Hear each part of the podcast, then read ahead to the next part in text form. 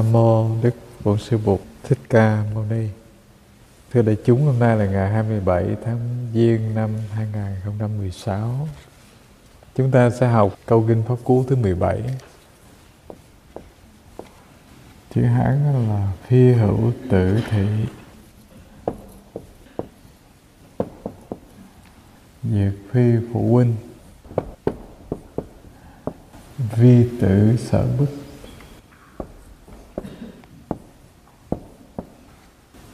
vô thân khả hổ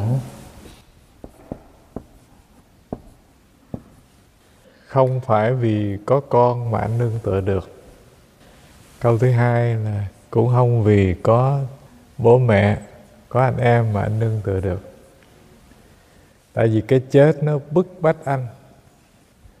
Thì không có người thân nào anh có thể tựa nương để đối kháng được với cái chết cả.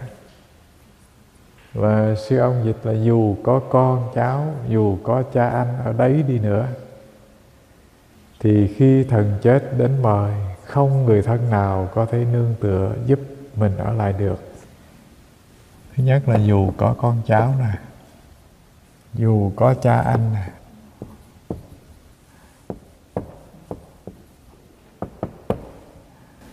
thì khi thần chết đến mời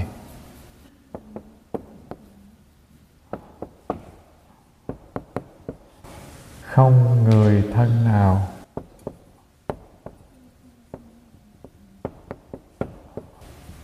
có thể nương tựa.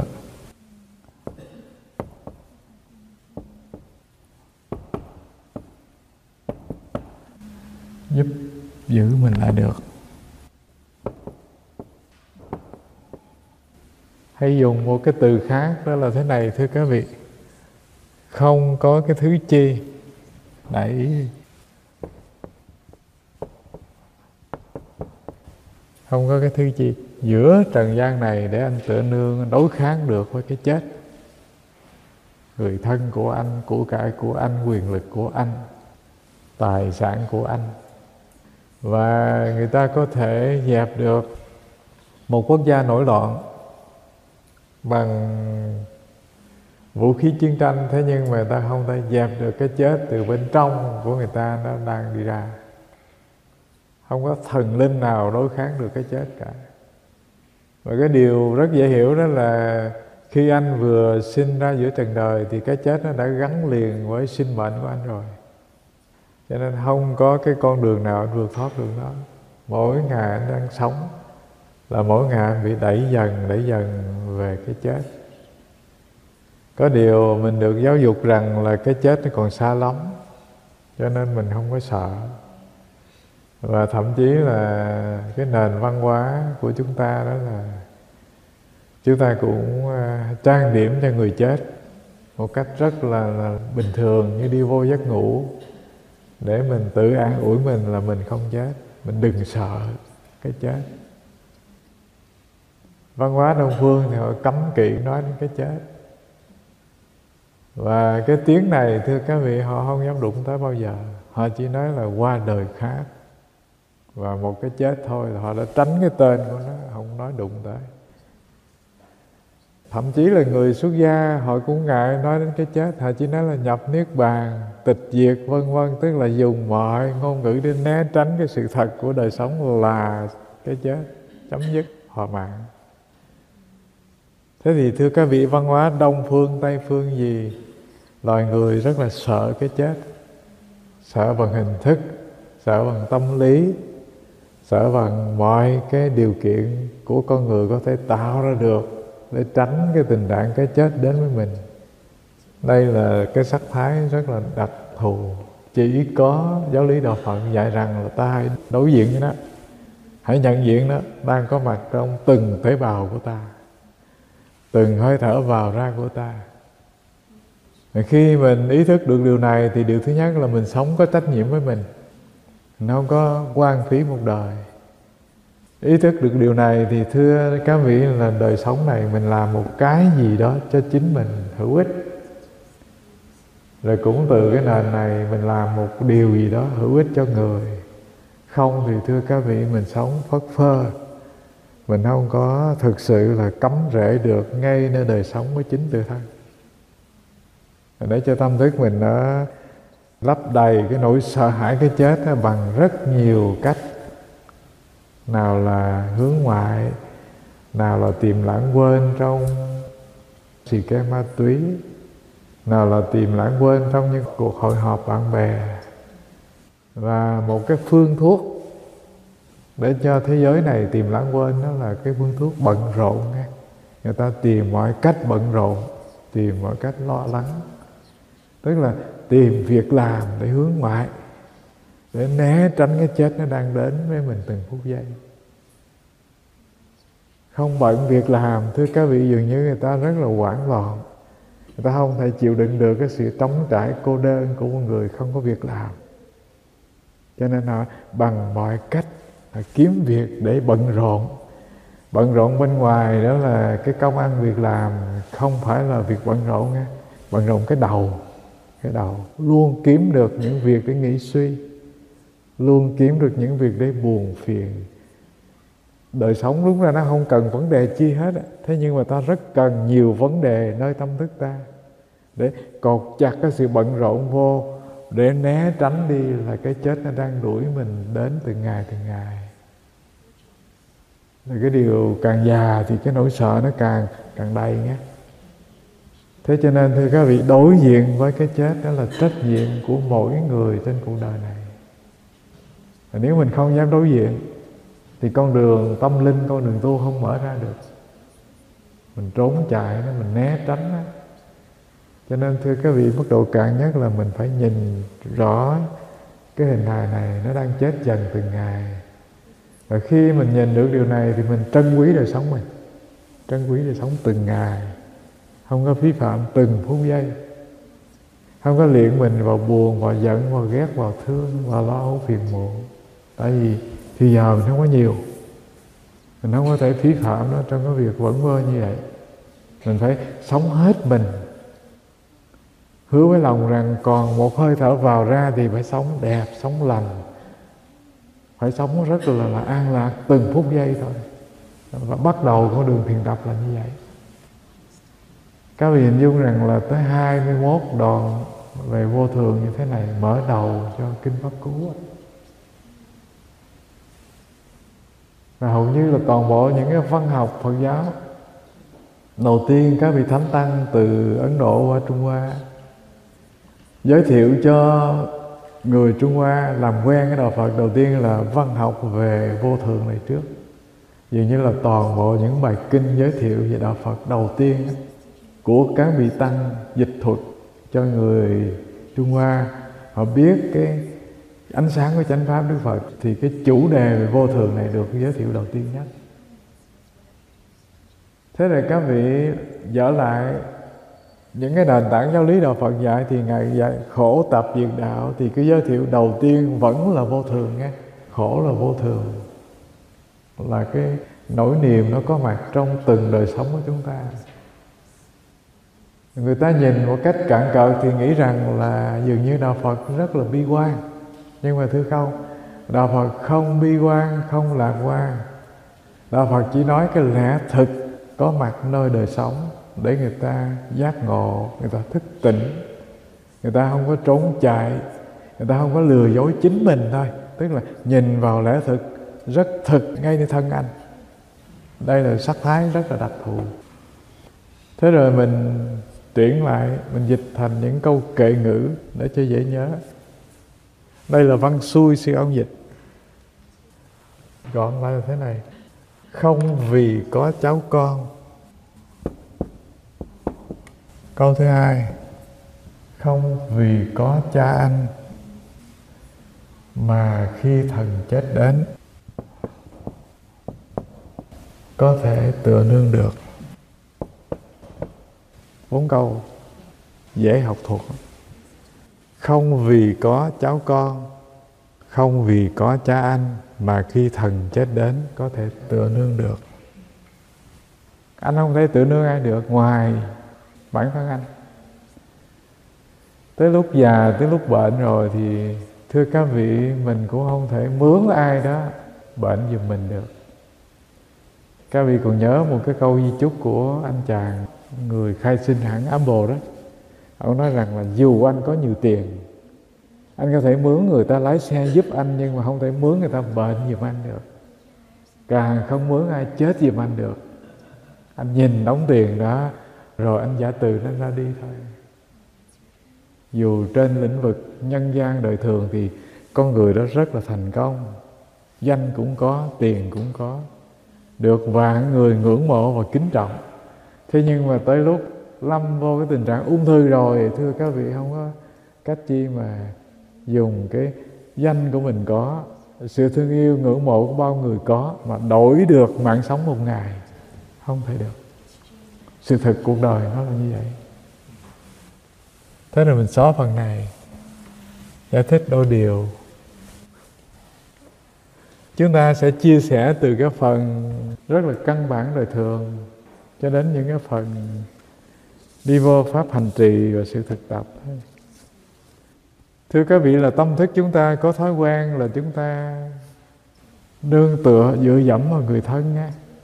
Ờ, điều này vậy như nó là một loại, là là một loại, gọi là một loại thừa tự nghiệp quá khứ và trên hành tinh này, thưa các vị quay tròn trên địa cầu này thì đã là con người sinh ra.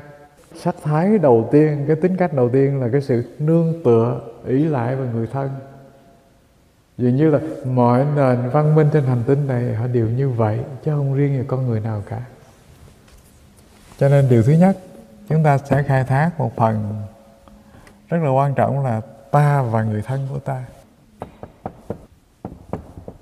có một lần mình đã chia sẻ với các vị về cái tính cách của hai nền văn hóa nó rất là khác nghe mình chia sẻ một chút về hai nền văn hóa. Mình muốn nói về văn hóa đông phương và tây phương. Thưa các vị, cái nền văn hóa đông phương là cái nền văn hóa. Nhìn chung thì cái sự phát triển về đời sống tâm linh nếu thực sự họ tu thì chậm hơn văn hóa tây phương rất là nhiều. Cái tính cách ỷ lại, tựa nương. Sống đời sống bám víu vào người thân, dường như với người đông phương rất là nặng nghe. nhưng mà với người tây phương, thưa các vị, là họ đã được đào luyện bằng cái môi trường sống. Trong cái điều kiện là phấn đấu vươn lên và luôn luôn mở rộng cái chân trời khám phá họ đã tạo thành cái nét văn hóa là là sống độc lập ngay từ bé. Các vị chưa cần nhìn cái đời sống của người lớn hay nhìn em bé thì biết. Không có em bé nào, con cái của anh mỹ mà anh võ lên giọng anh, ù ơ với dầu, anh ôm vào lòng anh ngủ hết. Không có nha ngủ riêng giường à. Một tuổi nào đó ngủ riêng giường, phải không? Tối thưa các vị, anh ngồi bên cạnh, anh đọc sách cho nghe anh tập cho cái cá tính ngay từ bé nó đã có một cái cá tính rất là độc lập. Thế rồi các vị nhìn cái văn hóa đông phương thì các vị thấy là bà mẹ nào cũng ôm con trong lòng ù ơ với dầu hát ru cho nó ngủ. Và có khi cho nó ngủ bên cạnh mình tới 9, 10 tuổi có khi còn ngủ bên cạnh nhé. Cái sự tựa nương nó là cái sự tương tác hai chiều của văn hóa đông phương ạ cái tính cách của người mẹ họ luôn bám víu vào con. Họ rất là cần một cái chỗ tựa tình cảm.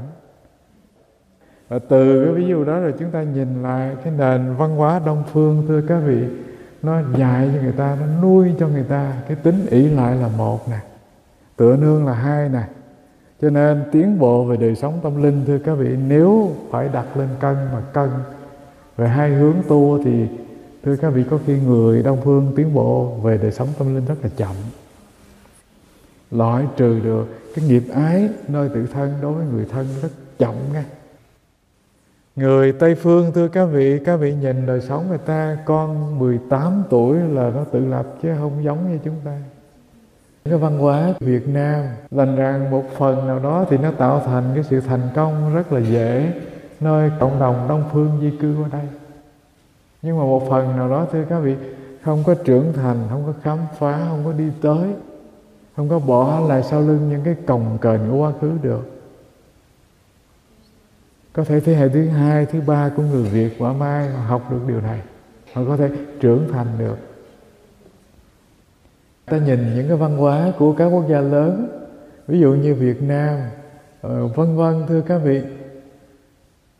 Họ copy những tác phẩm người khác đã sáng tạo họ làm thì giỏi, nhưng mà bản thân họ khám phá để mở một cái hướng mới. Để sáng tạo thì dường như cái chuyện này rất hiếm xảy ra. Thưa các vị, cái giải Nobel hòa bình đã chứng minh điều này nhé. Về lĩnh vực văn học, nghệ thuật, vân vân thì họ họ có thể lấy được những cái giải Nobel hòa bình, nhưng mà về cái lĩnh vực khoa học, phát minh, về nhiều lĩnh vực xã hội dường như là rất ít. Thì từ những ví dụ đó các vị thấy hai nền văn hóa nó có sự khác biệt. Thế là mình đi sâu một tầng nữa. Mình phân biệt trẻ với già thì nó khác biệt nhé. Văn hóa đau ngoài tay gì thưa các vị, ở một cái tuổi trẻ thì người ta rất cần cái sự nương tựa. Tại vì nó rất là ốm yếu. Thế nhưng mà càng trưởng thành đó thì người ta càng mong muốn cái sự tự lập, chứ không muốn tựa nương nữa.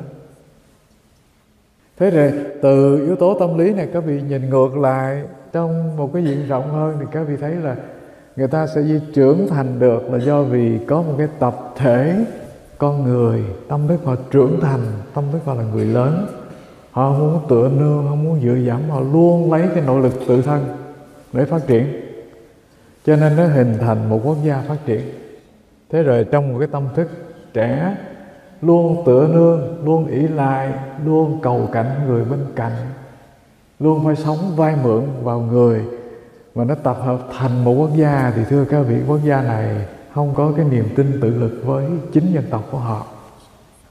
Họ luôn ốm yếu, họ luôn tựa nương, họ luôn hướng về đất nước nọ, đất nước kia để xin xỏ, để tựa nương, để bám víu thì thưa các vị, cái điều này, các vị nhìn ở cái diện quốc gia thì nó giống như vậy nghe. Thế thì các vị nhìn ở cái lĩnh vực tâm lý. Tâm lý. Nếu tâm lý của người càng trẻ thì họ càng tựa nương. Thứ hai nữa là tâm lý của người họ không có bản lĩnh thì họ rất thích tựa nương. Thế rồi tâm lý khi nó trưởng thành nó vươn đến một cái chiều cao nào đó thì họ không thích tựa nương ai, không thích đứng dưới cái bóng của ai hết. Họ muốn hiên ngang tự mình họ, trưởng thành trên đôi chân của họ, trên tâm thức của họ. Thế là từ cái ví dụ này chúng ta nhìn lại, rất là nhiều vấn đề nó liên hệ nghe. Ví dụ như trong tập thể tu của chúng ta đây, trạng thái tâm thức của ta, nội lực tu ta nó còn ốm yếu nó chưa có phát triển được, chưa có vững niềm tin với pháp môn hành trì. Hay nói một cách khác, đó là cái bản lĩnh tu của mình nó chưa có. Thế thì mình làm chi? Mình vẫn tìm cái chỗ tựa nương, vẫn tìm cái chỗ để gá cuộc đời mình vào. Chỗ đó là tập thể của chư tăng, chỗ đó là xây dựng một nhóm nhỏ, lôi kéo những người khác về với mình để hình thành một một cái nhóm. Thế nhưng mà tâm thức của những người tu mà họ trưởng thành, họ có bản lĩnh thì thưa các vị, họ không có cần như vậy. Họ sống rất là cá biệt, nhưng mà họ cũng rất hài hòa nghe. Họ sống trong một cái cộng đồng tập thể rất là hòa hợp, nhưng mà họ không hề chia phe, chia phái. Họ trở thành một người đủ bản lĩnh để đứng trên đôi chân của họ, để tự làm cho đời sống họ dâng lên. Họ không có ốm yếu họ không có cần phải đem thầy họ ra dọa dẫm.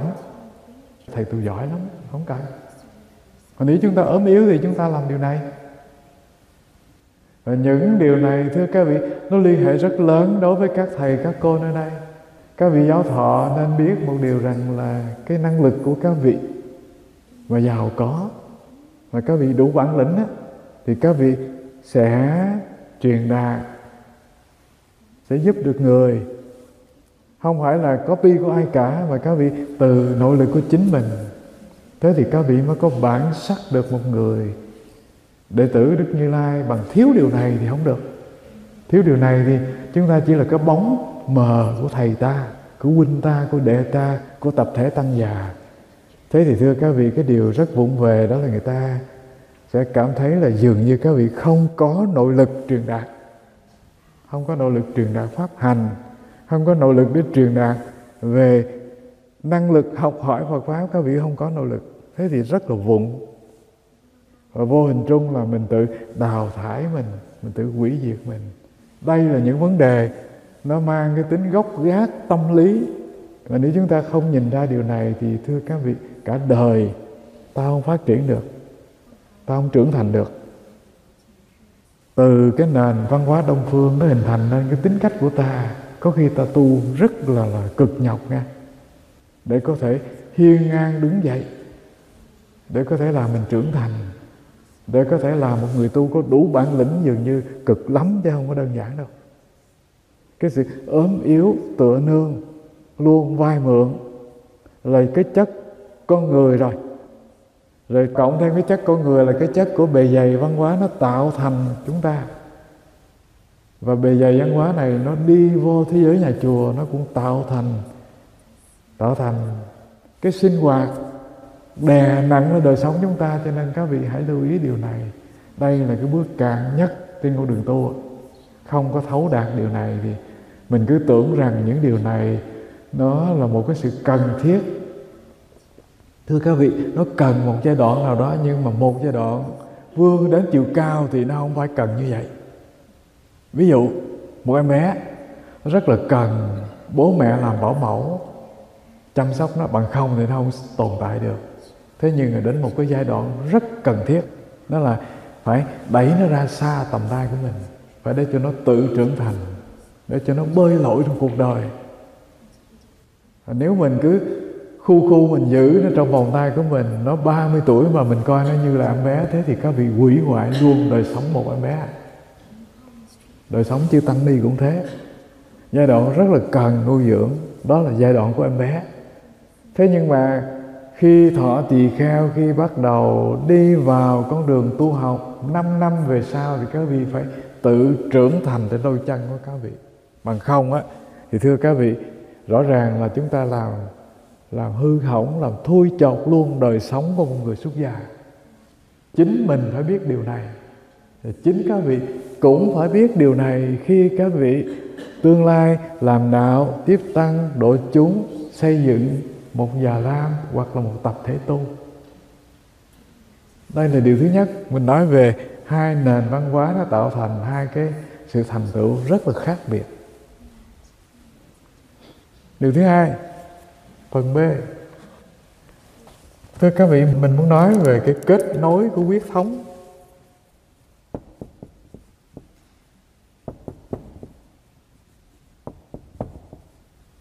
Thưa đại chúng là ta với người cái điều đầu tiên là giữa người giữa người thân với nhau.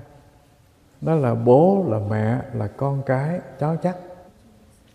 Cái điều nó quan trọng vô cùng là cái sự kết nối huyết thống. Điều này ai cũng không thể từ chối được. Thế thì có cái dòng chảy huyết thống chảy ngang qua thế hệ ta đến thế hệ con cái ta thì cái việc tất nhiên đó là có một cái sự tương tác nhất định, có một sự cộng thông nhất định, có một sự liên hệ nhất định, nó tiềm tàng trong từng hạt máu của ta.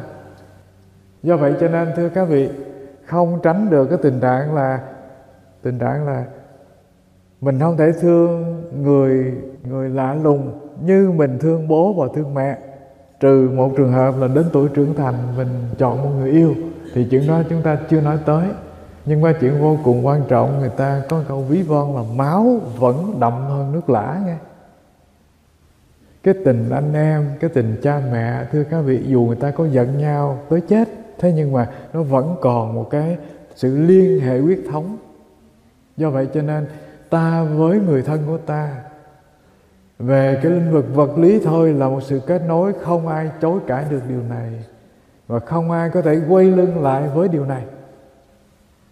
Văn hóa đông phương, tây phương, con người từ quá khứ cho tới con người hôm nay, cho tới con người ngàn sau thưa các vị, cái nguyên tắc đó là khi anh kế thừa dòng chảy huyết thống thì mọi cái gen di truyền nó đang có mặt trong anh.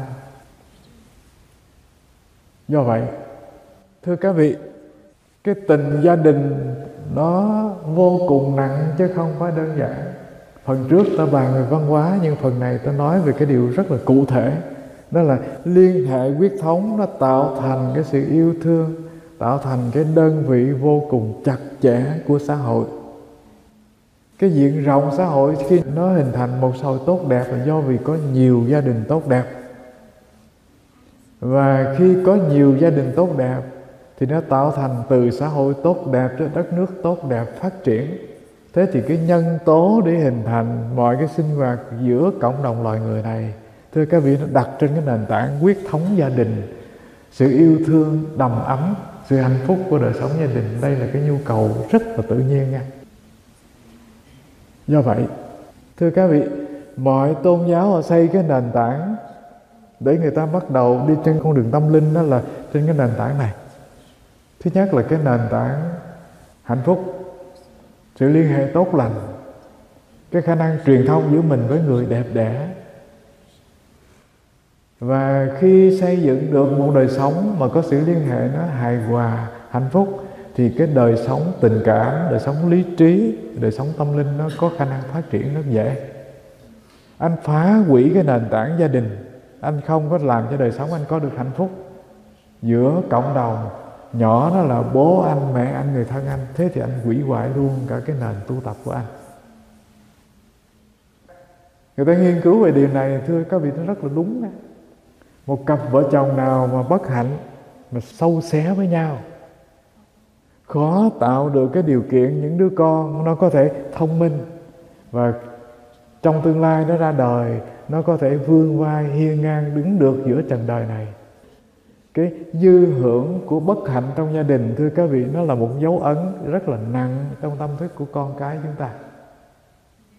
Nó làm đổ vỡ rất là nhiều trên con đường phát triển của những em thanh thiếu niên. Trừ phi trừ phi cái điều kiện rất là tốt lành là cái ảnh hưởng gia đình đó không đến đổi, hủy hoại tâm thức của nó.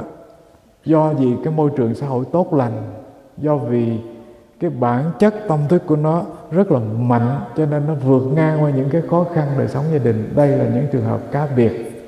Chứ thông thường thì khi một đời sống gia đình bất hạnh thì nó tạo thành một chuỗi dài bất hạnh cho thế hệ con cái chúng ta. Đó là điều đầu tiên. Là cái liên hệ giữa ta với người thân của ta, nó là một sợi dây huyết thống rất là chặt. Nó trải dài qua nhiều thế hệ. Nó rất là tự nhiên thôi rồi các vị nhìn sâu hơn một phần nữa, các vị thấy điều này.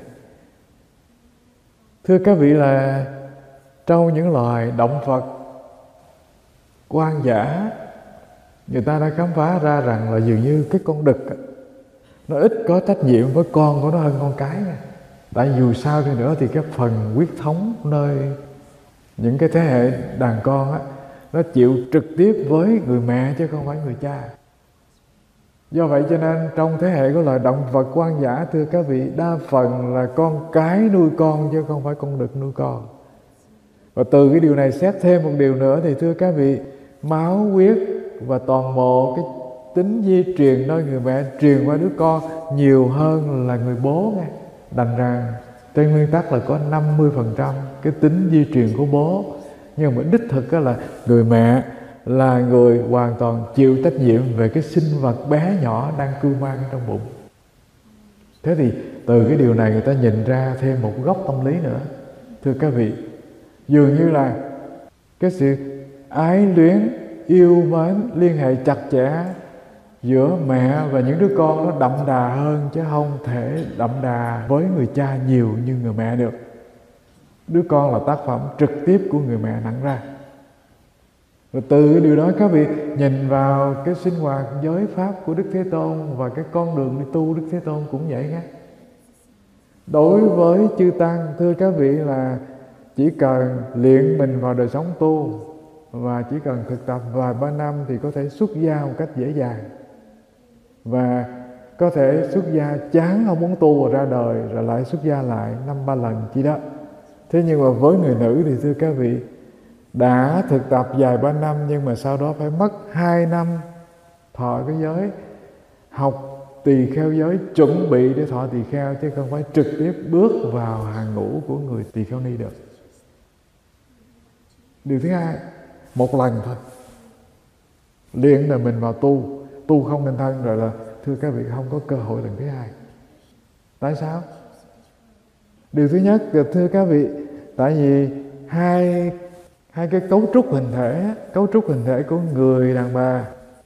Tạo hóa, tạo ra họ để họ có thể cưu mang một sinh vật nữa. Và họ gắn liền tâm thức của họ với một cái sinh vật bé bỏng kia, cho nên cái ái diễm của họ, lòng thương yêu của họ nặng hơn cái thế giới của của con trai, của giống đực. Nó chứng tỏ rằng là cái ái tính của họ, cái sự thương yêu của họ nó không có giống như là cái thế giới của của giống cái. Từ những điều này chúng ta có một cái nhìn lại, cái sự kết nối ma quyết này. Nó là một cái sự kết nối rất là tự nhiên. Nhưng mà hai phần đó là phần kết nối về huyết thống, thì nó kết nối luôn cả cái phần tâm thức đi vô nữa. Cảm xúc, tâm thức. Nó rất là tự nhiên thôi một bà mẹ mà cưu mang đứa con rồi thì bà giận, bà buồn, bà khổ sở và bất an thì đứa con nó cũng hồi hộp, nó bất an, nó cũng khổ sở theo. Và những cái di chứng của em bé mà nó có thể bị bệnh tim hay là bệnh thần kinh hay là nó bất thường, thưa các vị, là do gì? Cái giai đoạn cưu mang đó, ta trút hết những cái tâm thức giận, buồn, ghét, thương cay đắng, thù hận vào trong cái tế bào não của em bé mới vừa cấu tạo. Mình đừng có than trách rằng là tại sao tôi sanh đứa con ra trần đời nó ngỗ nghịch, nó không có thông minh, hoặc là nó chán đời, hoặc là nó trầm cảm, vân vân. Thưa các vị, cái trách nhiệm này vô cùng to lớn nơi những bà mẹ đó nghe. Nếu các vị biết điều này rồi thì các vị có thể tu để làm cho cái sự cưu mang của các vị sinh một em bé nó trở thành bậc thánh, hoặc là một con người cực kỳ thông minh và từ đó mình trở lại. Khi có sự kết nối huyết thống thì nó có sự kết nối về cảm xúc, về vui buồn, về hờn giận, về tâm cảm. Rồi nó kết nối luôn cái dạng tâm thức, thưa các vị. Đây là điều thứ nhất.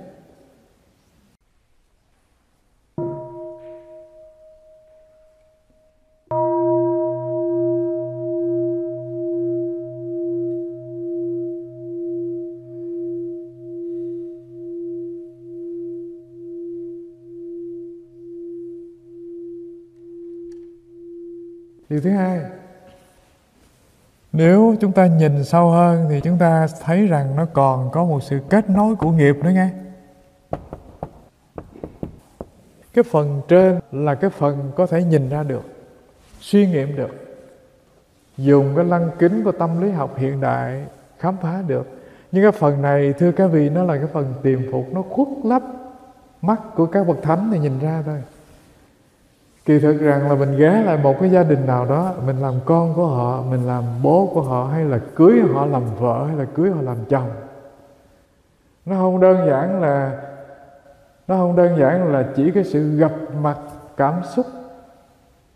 Tim nó nhảy đầm đầm rồi cưới nhau thôi không? Nó có một cái sức hút từ nghiệp thức của nhau cho nên đến với nhau. Tại sao mình không rước người kia? Tại sao mình không cưới người kia? Mà lại ưng cái con người này để họ về họ hành hạ mình khổ sở vậy. Thưa các vị, nó có cái lực hút rất mạnh từ nghiệp của nhau, nó hút của nhau. Thế rồi từ cái nghiệp lực hút nhau làm vợ, làm chồng để đọ đài hành hạ nhau, nó còn có một phần quan trọng là cái đứa con mà rớt vào thai mẹ, nó cũng cùng tương ưng với nghiệp của người mẹ, của người bố để có mặt giữa cuộc đời nghe chứ không phải là tình cờ nó rớt vào những thần thức đi lang thang. Nó vừa rời thân ngũ ấm này, thưa các vị, nó tương ứng với cái nghiệp của gia đình kia. Nó liền rớt vào để hình thành một đứa con trong gia đình đó. Nếu đứa bé ấy, cái phước của nó đủ lớn, thế thì nó phải tìm một cái gia đình điều kiện là đang hưng vượng đang phát triển, đang trở thành người giàu có, để nó rớt vô thế cho nên không phải tình cờ đâu. Có khi người ta vừa có mặt, người ta vừa sinh một đứa bé giữa trần đời, gia đình tự nhiên nó qua một cái khúc quanh của sự khó khăn, nghèo khổ. Tự nhiên nó giàu lên một cách rất là lạ lùng. Chứng tỏ rằng là điều thứ nhất là cái cung phước của người ta nó đã chuyển, và cái thằng bé này nó có mặt nơi đây để nó hưởng được cái điều kiện phước điền chứ không phải là đơn giản thưa các vị là mắt chúng ta nó chỉ nhìn thấy ngang cái cảnh giới của loài người, ngang cái điều kiện hiện tại. Ta không thể xuyên qua cái tầng khuất lấp để thấy được cái dòng nghiệp của ta nó vận hành ra làm sao. Dòng nghiệp của đứa con ta nó vận hành ra làm sao. Do vậy cho nên, ngoài cái chuyện gia đình là một sự liên hệ huyết thống, thương yêu là một sự liên hệ huyết thống tình cảm nó còn có sự liên hệ, đặc biệt đó là liên hệ nghiệp với nhau. Đây là phần thứ hai. Do vậy cho nên, thưa các vị, cái nền tảng đầu tiên trong con đường, cái tiến trình tu á, cái việc vô cùng cần đó là cái sự thành đạt cuối cùng, đó là thành đạt sự giải thoát khỏi những cái ràng buộc của đời sống gia đình, của nghiệp, của ái nghiệp để chấm dứt con đường tử sinh. Nhưng mà cái nền của nó thì rất là quan trọng đó là xây dựng trên cái nền tảng của an lạc hạnh phúc, nền tảng của hài hòa trong đời sống gia đình. Thế rồi mình rời đời sống gia đình, mình luyện đời mình vô đây. Thì cái việc rất cần ban đầu để xây dựng, để làm cho cái năng lượng của một cái trung tâm tu học nó hài hòa, nó tạo thành một cái bầu không khí an lạc hạnh phúc để nuôi dưỡng nhau thì cái chuyện là sống hài hòa, sống tương kính với nhau, làm thế nào để điều hòa được trong cái cộng đồng tăng lữ, sống rất là an lạc, rất là quân bình. Đây là cái nền tảng không có nền tảng này thì không thể tiến bộ được trên cái đời sống tâm linh của cá nhân và của tập thể.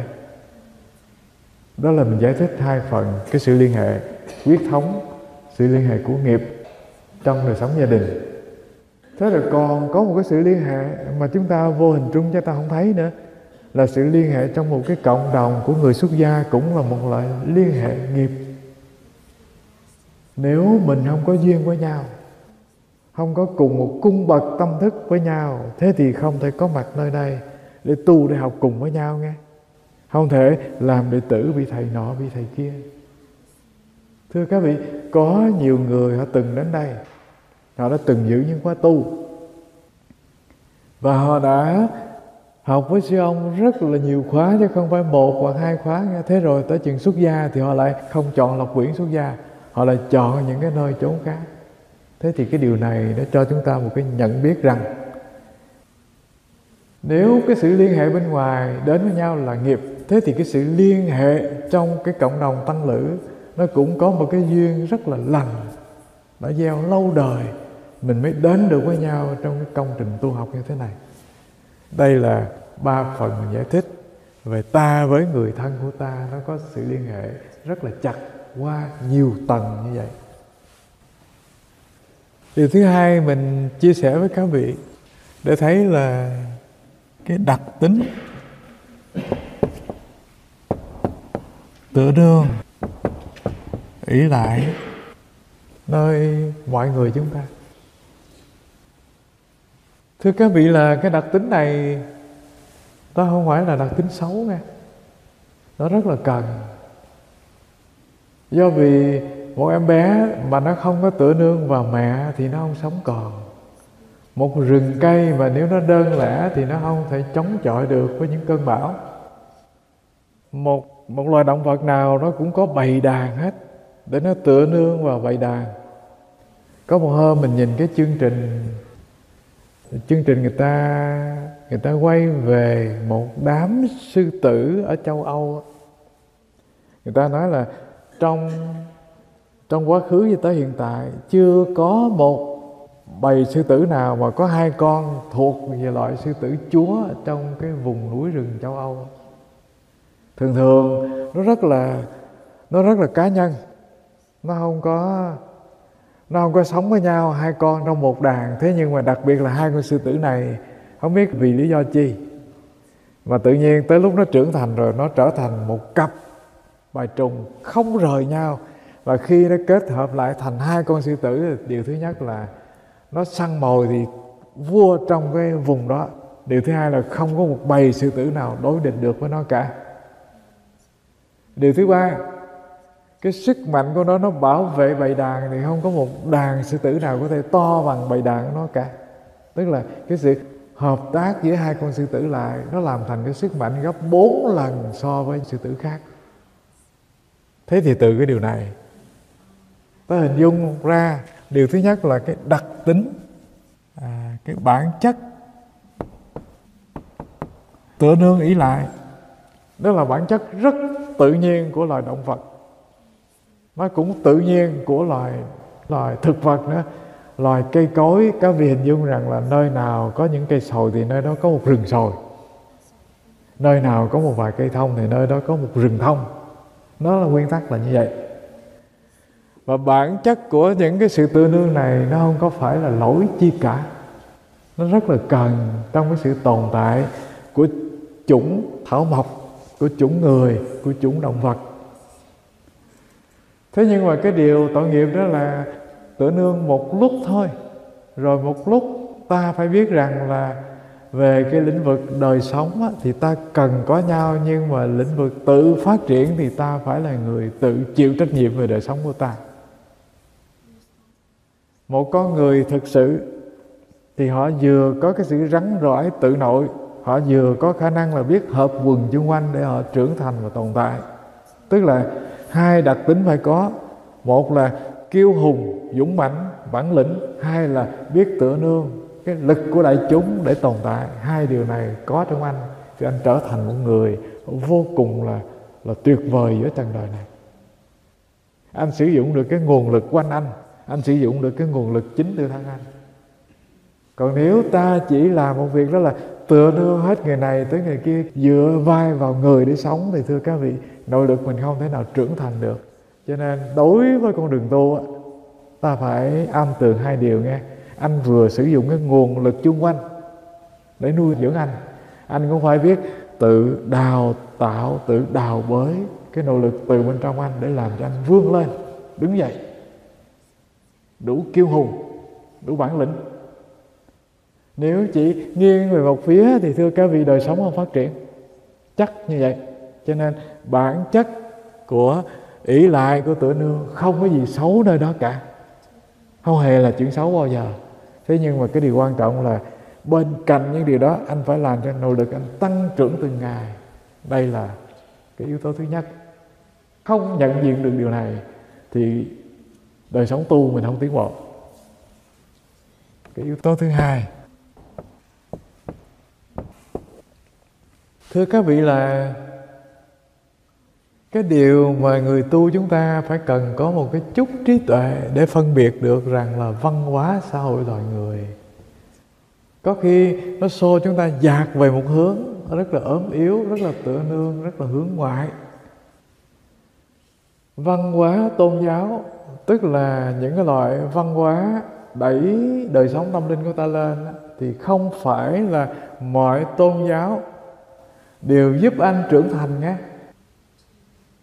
bằng chứng, có những tôn giáo hướng chúng ta về một cảnh giới xa xôi, hướng chúng ta về một vị thần linh, hướng chúng ta tin tưởng vào người khác, thì đây là một dạng văn hóa tôn giáo làm cho chúng ta càng ngày càng ốm yếu. Không có tự đào tạo cái nỗ lực mình cho nó trưởng thành, cho hiên ngang, đứng dậy trên đôi chân của ta. Văn hóa tôn giáo trên hành tinh này, thưa các vị, dường như chỉ có một vài tôn giáo thôi làm được cái điều là hoạt cái năng lực thay hướng ngoại. Hoạt năng lực về hướng nội vào bên trong của chính anh. Có niềm tin nơi anh. Và khám phá tuệ giác nơi anh, khám phá niềm vui an lạc nơi anh, tức là mọi việc đều quy chiếu về anh đây là hai sắc thái văn hóa từ tôn giáo. Nó có thể khiến ta hướng ngoại, ốm yếu, tựa nương cả một đời. Và mất một đời rồi mất luôn nhiều đời. Rồi có một loại tôn giáo đặt ra một cái định hướng là quay ngược ánh sáng lại, nơi tự tâm. Chiếu sáng tự tâm, có niềm tin với tự nội, với đời sống của chính anh. Đó là mình nói về văn hóa tôn giáo, nó có hai cái sắc thái, hai cái hướng như vậy thì một trong những tôn giáo mà giúp chúng ta có thể quay ngược lại, có niềm tin ở chính mình, đó là đạo phật. Là Phật không khiến anh hướng ngoại tin vào vị thần linh, không khiến anh là sinh về cảnh giới nào. Không muốn anh hoàn toàn ý lại, mà muốn anh là phải khơi mở cái kho tàng trí tuệ nơi tự thân anh, khơi mở cái năng lực, cái sức sống hùng mạnh nơi hình hài năm quẩn của anh thế rồi, cái phần cạn hơn nữa là văn hóa xã hội loài người. Thưa các vị, nó cũng có hai phần vậy nghe. Ví dụ như những xã hội mà phát triển, thế thì họ luôn làm cho mọi người hướng vào ngay nơi đời sống tự nội, có niềm tin với chính họ, khai thác tài nguyên quốc gia của họ, làm giàu, làm mạnh, làm hạnh phúc cho người dân của họ. Và cái chuyện hướng ngoại tựa nương là chuyện đó không hề có trong cái nền giáo dục của những quốc gia phát triển. Thế rồi, những quốc gia chậm tiến thì họ lại hướng văn hóa của cả một xã hội ra bên ngoài. Tâm thức của con người trong quốc gia đó, họ luôn rất là ốm yếu. Rồi từ cái điều này, thưa các vị các vị dùng ánh sáng này, các vị rọi vào rất là nhiều cái lĩnh vực xã hội, đời thường, thì các vị thấy là có những trò chơi nó hướng tâm thức của chúng ta hướng ngoại. Có những trò chơi nó hướng tâm thức của chúng ta vào bên trong để có thể làm cho mình thông minh hơn, có nhiều định lực hơn, tự tin hơn. Đó là một gợi ý thứ nhất về văn hóa xã hội. Rồi cái việc cụ thể nữa để các vị nhìn. Thì các vị thấy là hai chiều hướng hướng nội và hướng ngoại này, nó có hai cái lợi ích khác biệt nghe ví dụ những trò giải trí, những thứ trò chơi mà nó làm cho tâm thức ta dính chặt vào những đối tượng giải trí. Ví dụ như đó là phim ảnh, ví dụ như là những cái trò chơi mà nó vô cùng bắt mắt. Và ta phóng tâm hướng ngoại, đem tất cả cái niềm đam mê đặt vào những đối tượng trước mắt ta. Thế thì nó làm cho điều thứ nhất là thân của các vị tự nhiên dễ lâm vào cái tình trạng là lạnh là một nè ốm yếu là hai nè, sức khỏe ra đi là ba. Thế rồi cái thứ trò chơi nào mà các vị ngồi bình yên, tĩnh lặng các vị chỉ quay ngược lại và lặng hết những cái sóng cồn cào nơi tâm thức nghĩ suy và những cảm xúc các vị. Thế thì cái trò chơi đó nó làm cho các vị càng ngày, cái nội lực các vị nó càng hùng mạnh, càng vững vàng. Ví dụ như tọa thiền là một loại trò chơi nghe và khi chúng ta an trú trong thiền tập, thì cái hiệu quả nó phát sinh đó là điều thứ nhất là do vì nó hướng nội. Cho nên sau một thời thiền tọa, cơ thể chúng ta tự nhiên nó ấm lại. Cái sự cân bằng thân tâm nó liền thiết lập được. Còn cái loại trò chơi hướng ngoại, sao động, thưa các vị, thì nó làm cho thân thể chúng ta, điều thứ nhất là lạnh. Điều thứ hai là nó không cân bằng. Cái đầu thì nó nóng mà cái chân thì nó lạnh thế thì nhìn cái trò chơi của thiền tập, cho đến cái trò chơi của thưởng lãm về mọi thứ nghệ thuật ở ngoài, thì các vị thấy là cái phần hướng ngoại nó làm cho ta ốm yếu, làm cho ta tật bệnh. Và cái chuyện này mà nếu nó phát sinh liên tục như thế, thì nó làm tuổi thọ mình rất là là, rất là tiêu hao. Và từ cái điều này, mình ví dụ thêm một điều các vị nhận ra rất là dễ ví dụ như cái trò chơi của nổi cơn thịnh nộ, nổi phiền não, bất an. Các vị giận dữ, các vị căng thẳng, các vị căm ghét. Thì thưa các vị, tim mình nó đập rất là loạn nhịp, hơi thở mình nó hỗn hển, sức khỏe mình nó suy hao. Và nếu một ngày cái tình trạng căng thẳng như thế này nó kéo dài chừng năm, ba tiếng đồng hồ, thế thì cái cơ may tật bệnh sẽ đến với các vị rất dễ. Thế rồi cái trò chơi là ta cứ trồng hoa, trồng kiển, ngắm mây trời, thảnh thơi dạo núi.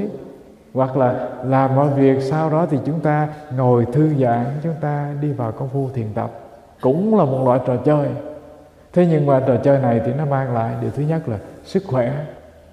Điều thứ hai, tật bệnh khó xâm nhập vào đời sống chúng ta. Điều thứ ba, tâm chúng ta tự nhiên nó có sự an bình tịnh lạc nhất định cho nên chưa nói cái chuyện tu để làm cái chi quan trọng cả. Hãy nói tu là một loại trò chơi.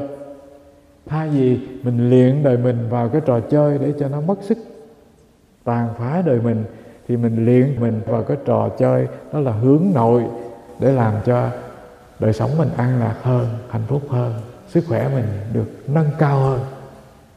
Phẩm chất đời sống mình không bị tiêu ma, không bị thất thoát đây là nét thứ hai. Mình nói về hai cái loại văn hóa, hướng ngoài và hướng nội. Nó mang đến hai loại lợi ích rất là thực tiễn. Thế rồi cái điều thứ ba. Từ những gợi ý đó, mình đi vào một cái điều rất là quan trọng là cái con đường tu tập. Mình nghĩ rằng có nói trăng, nói cuội, nói quanh quanh thì cũng phải nói điều này còn không thì thiếu. Thưa các vị, cái con đường tu tập đầu tiên đó là cái con đường quán chiếu để khám phá nghe. Quán chiếu và khám phá. Thưa các vị, xưa giờ mình sống bồng bềnh theo cái quán tính suy nghĩ của xã hội, của văn hóa xã hội nó tặng cho mình ví dụ như văn hóa xã hội đông phương nó tặng cho chúng ta một cái nhìn chung chung, đó là dường như là mình có mặt trong đời sống này.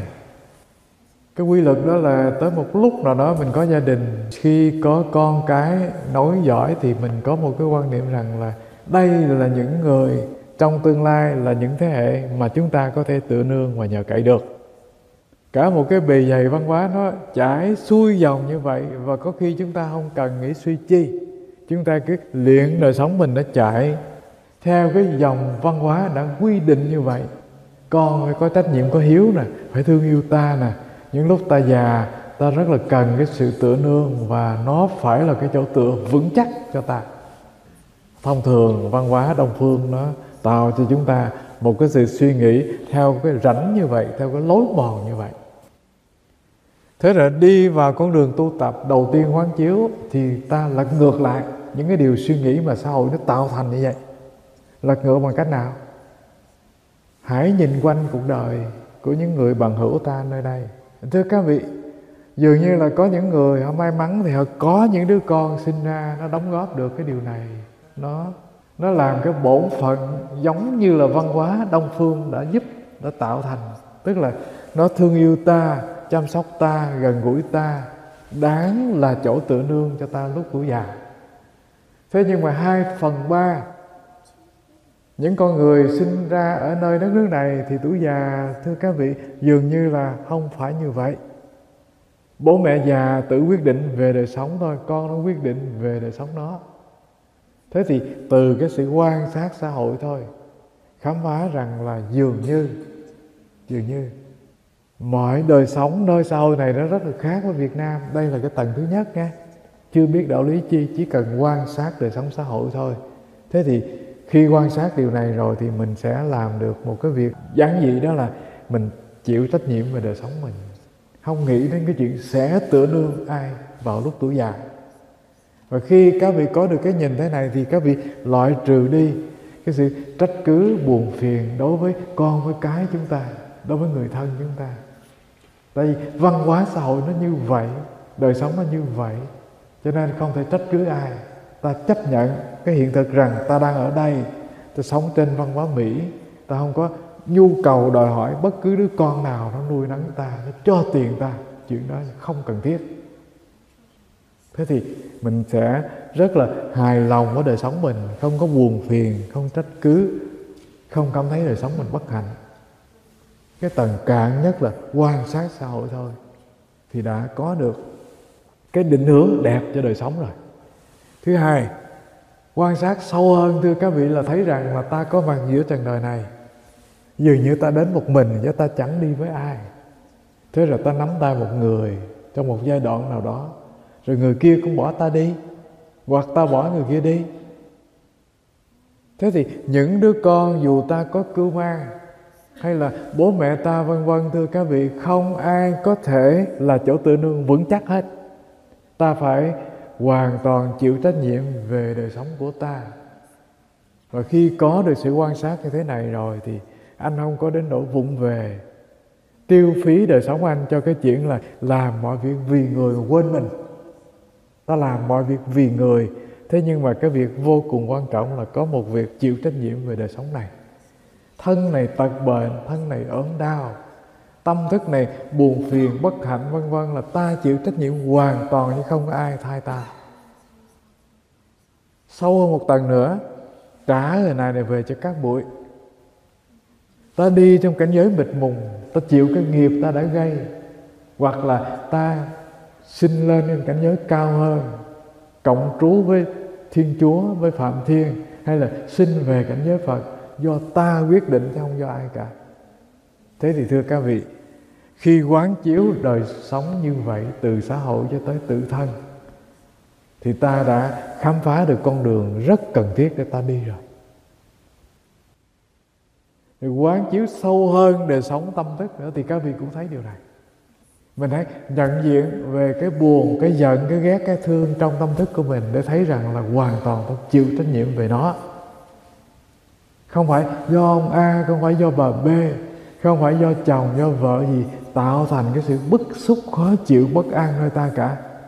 Mà những điều nó khởi ra trong ta, thưa các vị, ta khéo thì ta có thể điều phục nó, làm cho nó trôi đi, làm cho nó biến mất, làm cho nó bốc khói, thì mình cứu được đời mình.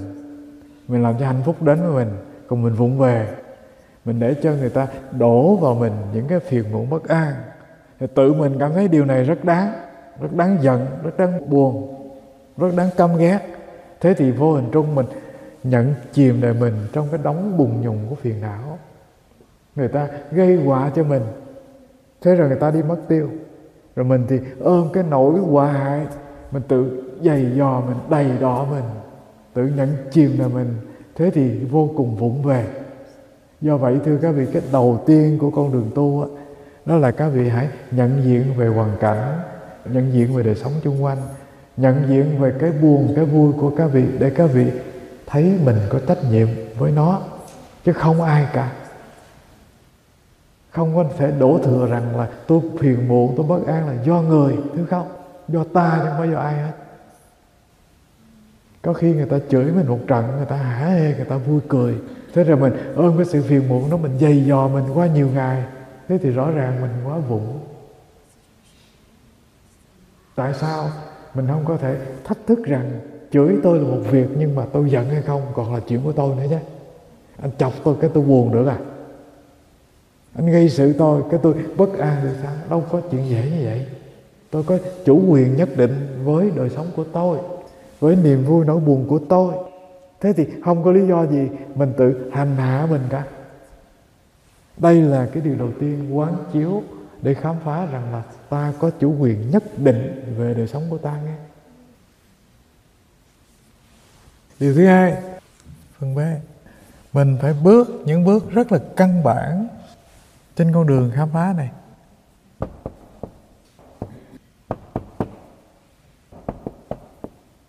Thưa các vị, cái sự khác biệt của con đường khám phá là ta không phải hướng ra bên ngoài theo những chiếc vệ tinh, theo chiếc phi thuyền để lên sao quả sao kim lượm đá lượm đất thì trên đó để khám phá.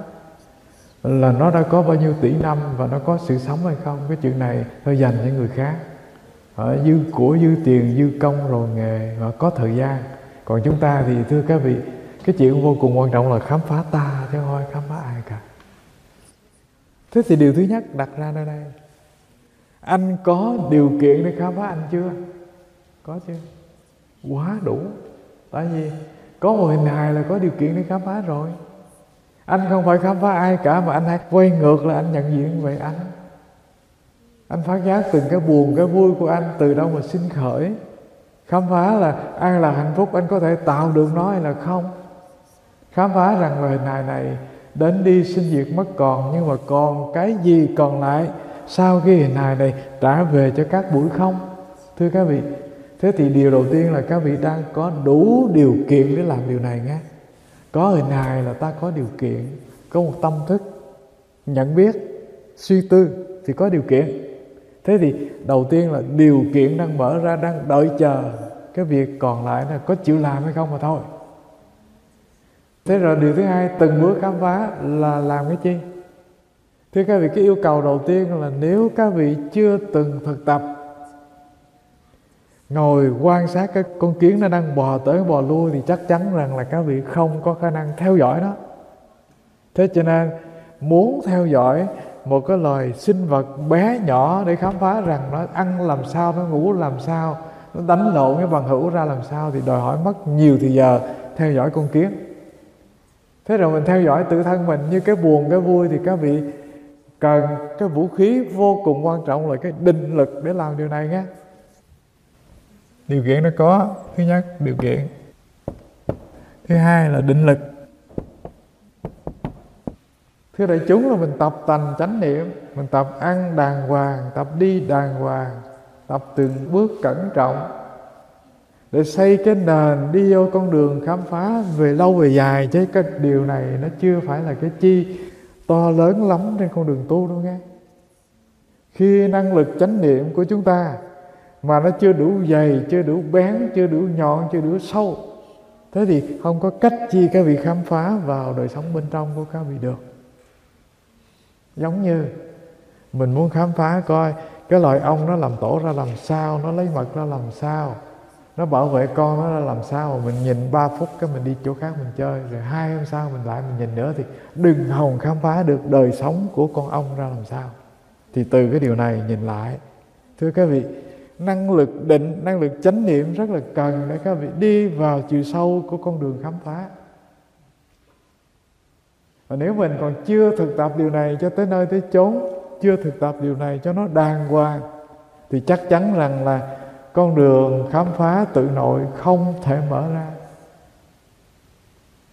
Ta bị ngoại cảnh dắt dẫn ta bị buồn vui dắt dẫn ta bị sắc màu rộn rã bên ngoài dắt dẫn ta bị tình cảm, ông a và b dắt dẫn ta bị buồn vui dắt dẫn ta không có điều kiện quay ngược lại. Để nhìn coi là cái nguồn cội sinh ra bao nhiêu điều đó nó từ đâu mà ra. Thế thì không có cách chi các vị đi vào cái vùng tâm thức sâu thẳm của các vị được. Cái con đường cuối của thiền tập là đi vào chiều sâu tâm thức sâu thẳm của các vị để biết cái cốt lõi của tâm. Cốt lõi đó khám phá được thì thưa các vị, nó rớt sạch hết những cái thứ phiền não rong rêu đóng bên bên cạnh các vị. Và nếu chưa có định lực thì không thể đi sâu vô cái tầng đó được. Đây là yếu tố vô cùng quan trọng. Thế rồi làm thế nào xây dựng định lực? Thưa các vị là dường như là tất cả thiền sinh chúng ta đang thực tập điều này nhé cái điều vô cùng đơn giản là các vị làm sao dừng tâm lại ngay cái phút giây, bây giờ và ở đây thì xây dựng được định lực. Tâm các vị mà nó chớm chạy về phương nào, tâm các vị mà đang lui về quá khứ, đang lục loại hồ sơ cũ của mình ra, giống như cảnh sát nó lục lại hồ sơ tội phạm vậy. Thế thì biết rằng là nó không có dừng lại ngay bây giờ, ngay nơi đây. Nó đang trốn chạy cái phút giây hiện tại thế thì các vị không có cách chỉ có định lực được cả. Định lực nó hàm nghĩa rằng là mang cái tâm lang thang đầu trên xuống dưới đó. Nó dừng lại ngay bây giờ, ngay nơi đây, để nó có thể quan sát được. Thứ nhất là toàn thân này đang lay động ra làm sao? Đang nghiêng đầu nheo mắt ra làm sao? Luôn chú ý đến cái sinh hoạt ngay bây giờ, ngay nơi đây của thân hành các vị thì các vị có được định lực ngay bước đầu vô cùng đơn giản. Đi vào con đường thiền tập, không có gì giản dị bằng đem cái tâm lang thang về ngay bây giờ, ngay nơi đây, để nhận diện mọi cái động thái của thân. Đây là cái con đường giản dị nhất để làm cho ta có định lực. Mình có một thói quen là đi, thì tâm thức mình nó đã chạy trước. Cũng có một thói quen rằng là làm mọi việc nhưng mà tâm thức mình nó đang làm việc khác. Tay, chân thì quen cái động thái đang làm, nhưng mà tâm thức mình nó không chịu dừng lại với mình. Thì sai, thưa các vị. Chỉ cần làm điều là đem cái tâm lang thang đó trú lại ngay nơi thân này. Để thân làm cái chi? Thì cái tâm quan sát luôn có mặt để quan sát thân. Thì cái điều này nó làm cho định lực của các vị dày lên mình dùng cái biểu đồ ví dụ cho các vị thấy, thì các vị đi vào con đường tu tập rất là dễ. Thứ nhất, mình muốn thưa đó là cái cái cốt lõi của tâm hay là cái bản chất. Thưa các vị, có thể vẽ nó lớn hơn nữa nhưng mà không có chỗ, cho nên vẽ như thế này thôi. Cái nền tảng của tâm các vị nó vốn là cái năng lực nhận biết nó không có cái nội dung của suy nghĩ nghe không có nội dung của ý thức rầm rì nghe nó đơn giản là cái sự nhận biết sáng tỏ hiện tiền. Không có một cái nội dung phê phán. Không có cái nội dung là rầm rì, nguyền rủa gì ai hết. Nó chỉ đơn thuần là nhìn là biết thôi. Thế rồi, cái hiệu quả của nó, cái công năng của nó phát sinh thứ hai đó là cái sự suy nghĩ của ta thưa các vị, cái nền của bản chất tâm thì nó vốn là chỉ nhận biết đơn thuần, không có cái tiếng nói gì rầm, không có phê bình, không có phán xét, không có từng dòng chữ đang ngược xuôi gì hết không ý thức rầm rì hết. Thế nhưng mà cái khả năng của nó nó biểu hiện, đó là nó biểu hiện ra thành cái sự suy nghĩ của các vị. Nói rầm rì nguyên thiên trong đây. Có khi ta nói cả ngày. Thưa các vị, có điều kỳ cục là mình không ưa người ta nói rầm rì càm ràm bên lỗ tai mình nghe. Thế nhưng mà nhìn cho kỹ thì mình là chúa về chuyện này. Mình nói rầm rì cả ngày, chưa bao giờ dừng. Các vị mà lỡ vướng một người thân, đó là chồng, các vị hay vợ, các vị mà cái miệng luôn nói, thế thì các vị chỉ có nước chết mà thôi. Hoặc là thần kinh thép mới chịu đựng nổi điều này thôi. Thế nhưng mà, thưa các vị, nhìn lại mình thì mình rầm rì quyên thiên, còn hơn phố chợ cho nên cái tầng thứ hai, cái năng lực của tâm. Thưa các vị, nó là như thế này đây. Sự suy nghĩ vận hành, nó là một phần của tâm thôi nghe. Một phần của cốt lõi tâm các vị thôi. Thế rồi từ cái suy nghĩ vận hành này, nó hình thành một cái phần nhỏ hơn nữa là chi? Là ký ức của các vị. Các vị lưu trữ buồn vui hờn giận ghét thương thưa các vị, đó là một phần rất nhỏ trong cái vùng trời suy nghĩ các vị thôi. Mọi cái thứ ký ức của chúng ta nhớ về quá khứ hoặc là tưởng tượng tương lai, nếu không có anh chàng nghĩ suy, rầm rì nguyên thiên phố chợ này thì không có lôi được hồ sơ cũ về, cũng không có tưởng tượng được những cái sự việc xảy ra trong tương lai. Thế rồi nó hình thành lên cái tầng thứ ba cũng là cái hiệu dụng của tâm nữa là chi? Là cảm xúc của ta.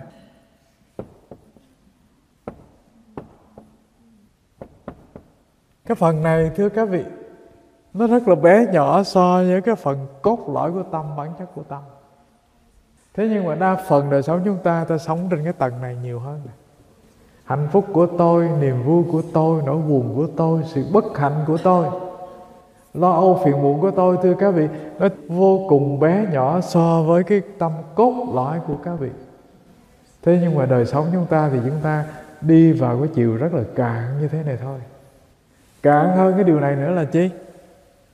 Cạn hơn điều này nữa là thân của ta. Đây ngồi tỏ thiền như thế thôi. Chút xíu thôi. Thế thì ta hình dung rằng là nếu các vị đi vào con đường khám phá thì các vị sẽ thấy rằng là từ đời sống thân vật lý của các vị, nó hạn chế trong một cái hình hài ngần này kilo chiều cao ngần này, nặng ngần này thôi. Thế nhưng mà cảm xúc các vị thì nó lớn hơn thân vật lý này gấp nhiều lần. Nó có khả năng làm chủ đời sống này. Người ta thất vọng, người ta khổ đau thì người ta có thể tự giận nhưng mà thiếu lương thực thì người ta không đến nỗi chết. Hình hài này nó có một cái nhu cầu ăn để tồn tại. Nhưng mà thưa các vị, ăn để tồn tại, nó không đến nỗi làm cho người ta quá đau buồn, thất vọng hoặc tuyệt vọng, người ta tự giận nghe. Thế nhưng mà thất tình, thế nhưng mà thất vọng, thế nhưng mà khổ đau, tuyệt vọng thì người ta có thể tự giận thế thì cái phần cảm xúc, thưa các vị, nó lớn hơn rất nhiều so với thân vật lý và sở dĩ có cái phần cảm xúc này là do vì ý thức của ta. Nó nghĩ, suy, nó mời gọi, nó gia cố thêm cho cái phần ý thức. Có những điều là quá khứ nó về, nó không có đủ tàn phá ta đâu. Thế nhưng mà ta đem ý thức của ta ta diễn đạt, ta xây dựng và ta nói rầm rì nguyên thiên về những nỗi buồn hoặc là những thất vọng ta làm cho nó càng ngày càng đầy hơn. Thế rồi đưa đến cái tình trạng là tự quỷ hoặc là chìm mình trong nỗi bất hạnh. Thế thì trong những phần này thì cái phần tâm cốt lõi này thưa các vị điều thứ nhất là các vị thấy nó bao trùm luôn những phần này. Nếu mình vẽ một cái hình đủ tròn á, thì các vị thấy rằng là thân của các vị nó bị bao trùm bằng cảm xúc cảm xúc nó có cái phần ký ức bao trùm bên ngoài. Ký ức này nó được cái sự suy nghĩ phủ lên trên. Và tất cả điều này nó đều được cái tâm cốt lõi của các vị đang phủ sống toàn thân thế này. Từ cái biểu đồ minh họa thế này đi vào con đường tu tập. Các vị hình dung rằng, mình không đi đâu mà không có cái tâm cốt lõi của các vị, cái năng lực nhận biết đang có mặt cả đó là mình nói về thân thì nó di chuyển bất cứ nơi đâu, đều có cái năng lực tâm nhận biết đang phủ trùm toàn thân của nó. Thế rồi không có một cái tình cảm vui buồn, bất an nào, không có cái bản chất tâm cốt lõi này, nó đang phủ trùm những cái buồn vui hờn giận cả. Thế rồi, không có một cái ký ức nào, dù ký ức sầu thảm, bất an, ưu tư, phiền muộn chi đã cất chứa 50 năm 70 năm mà nó không ở trong cái vùng trời của cái bản chất tâm hết. Tức là nó đều ở bên trong chứ nó không thể vượt ra bên ngoài. Rồi cuối cùng, thưa các vị, không có một cái dòng suy nghĩ nào bên trong các vị mà nó có thể rời cái vùng tâm bất động của các vị, rời cái năng lực đang nhận biết của các vị, nó chạy đi đâu cả. Đây là ý thứ nhất nha. Mọi thứ nó đều sinh ra từ cái vùng tâm căn bản của các vị, từ cái năng lực nhận biết của các vị. Thế rồi điều thứ hai, thấy chừng như mâu thuẫn nhưng mà nó rất là, nó rất là sáng tỏ để chúng ta đi vào con đường thực tập. Sáng tỏ là thế nào? Thưa các vị, đành rằng nó sinh ra từ cái vùng tâm nhận biết của các vị nhưng nó không hề là các vị nghe. Nó không hề là bản chất thực của các vị, bản chất thực của các vị là cái phần này đây. Là cái năng lực tâm đang nhận diện buồn vui, đang thấy hình hài, đang thấy ký ức đang sinh đang diệt, đang thấy từng dòng chữ suy nghĩ. Bản chất tâm đang chiếu sáng của các vị thì nó lại không dính với những phần này. Do vậy cái con đường thực tập của Đức Phật cũng vô cùng dễ đi vô và có thể thâm đạt vô cái chiều sâu nhất của tự tâm các vị. Là cái con đường, điều thứ nhất là có thể đi vào từ hơi thở. Nhìn, nhận diện hơi thở đang vào ra. Thì khi các vị nhận diện hơi thở đang đi vào ra, thế thì hơi thở là cái đối tượng bị các vị đang quan sát. Các vị, đích thực là cái năng lực tâm bất động này đang quan sát hơi thở đang đi vào đi ra. Và khi các vị thực tập cái điều này đủ vững, có được cái năng lực chánh niệm nhất định, thì các vị sẽ làm được một điều rất là tự nhiên và nó sẽ tiến tới giai đoạn như vậy thôi. Đó là các vị quan sát được cảm xúc của mình, những buồn vui của mình, những lo âu phiền muộn của mình. Nó đang đến, đang đi, đang sinh, đang diệt. Thế rồi dần dần đi đến một cái tầng thâm sâu khi mình có công phu thực tập, thì mình thấy được những ký ức của mình nó từ xa nó trồi về, hoặc là nó biến mất. Rồi các vị sẽ nhận diện được từng dòng ý thức nơi đây nó đang sinh, đang diệt, đang khởi, đang đến, đang đi, như những người khách đến đi trước mặt các vị. Và cuối cùng thì các vị an trú ngay nơi cái bản chất tâm, chiếu sáng, tràn đầy nhận biết mà không dính chi với buồn, với giận, với ghét, với thương, với lo âu phiền não chi cả. Và khi các vị an trú vĩnh hằng trong cái trạng thái tâm cốt lõi như thế này, thì các vị sẽ khám phá ra rằng thân này nó ở trong tâm của ta, buồn vui ở trong tâm của ta lâu phiền muộn. Nó chỉ là cái gì? Sinh khởi từ tâm ta. Và các vị khám phá một tầng nữa là đây là trạng thái an bình tịnh lạc không có sắc màu, không có lo âu, không có phiền não. Các vị khám phá được đây là thể niết bàn tịch tỉnh. Nó vốn là chưa từng sinh và cũng chưa từng diệt. Bản chất thực của ta là phần này. Nếu những đối tượng bên ngoài, đó là sắc màu, đó là âm thanh, đó là người lại qua, đó là cỏ cây, đó là đất trời, nó đều là những đối tượng không phải là ta, nó đều là đối tượng ở ngoài ta thế thì những cái đối tượng bị nhận diện bên trong tâm thức như buồn, như vui, như hờn, như giận, như lo lắng, bất an, như ý nghĩ thầm thì thì nó cũng chung một nguyên tắc là nó ở ngoài ta chứ nó không hề là bản chất tâm chân thật của các vị. Đạt đến chỗ này thì cái con đường khám phá của các vị hoàn thiện và thành tựu được. Ngay hiện thời thưa các vị các vị a la hán trong quá khứ, người ta đi vào con đường này để chứng nghiệm thánh quả. Các đức thế tôn cũng đi vào con đường này để chứng nghiệm được tự giác.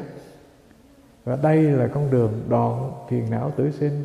Một lần thôi, cắt được cắt được cái chuyện sinh đi, sinh lại trong ba cõi sáu đường. Xin cảm ơn đại chúng dừng ở đây.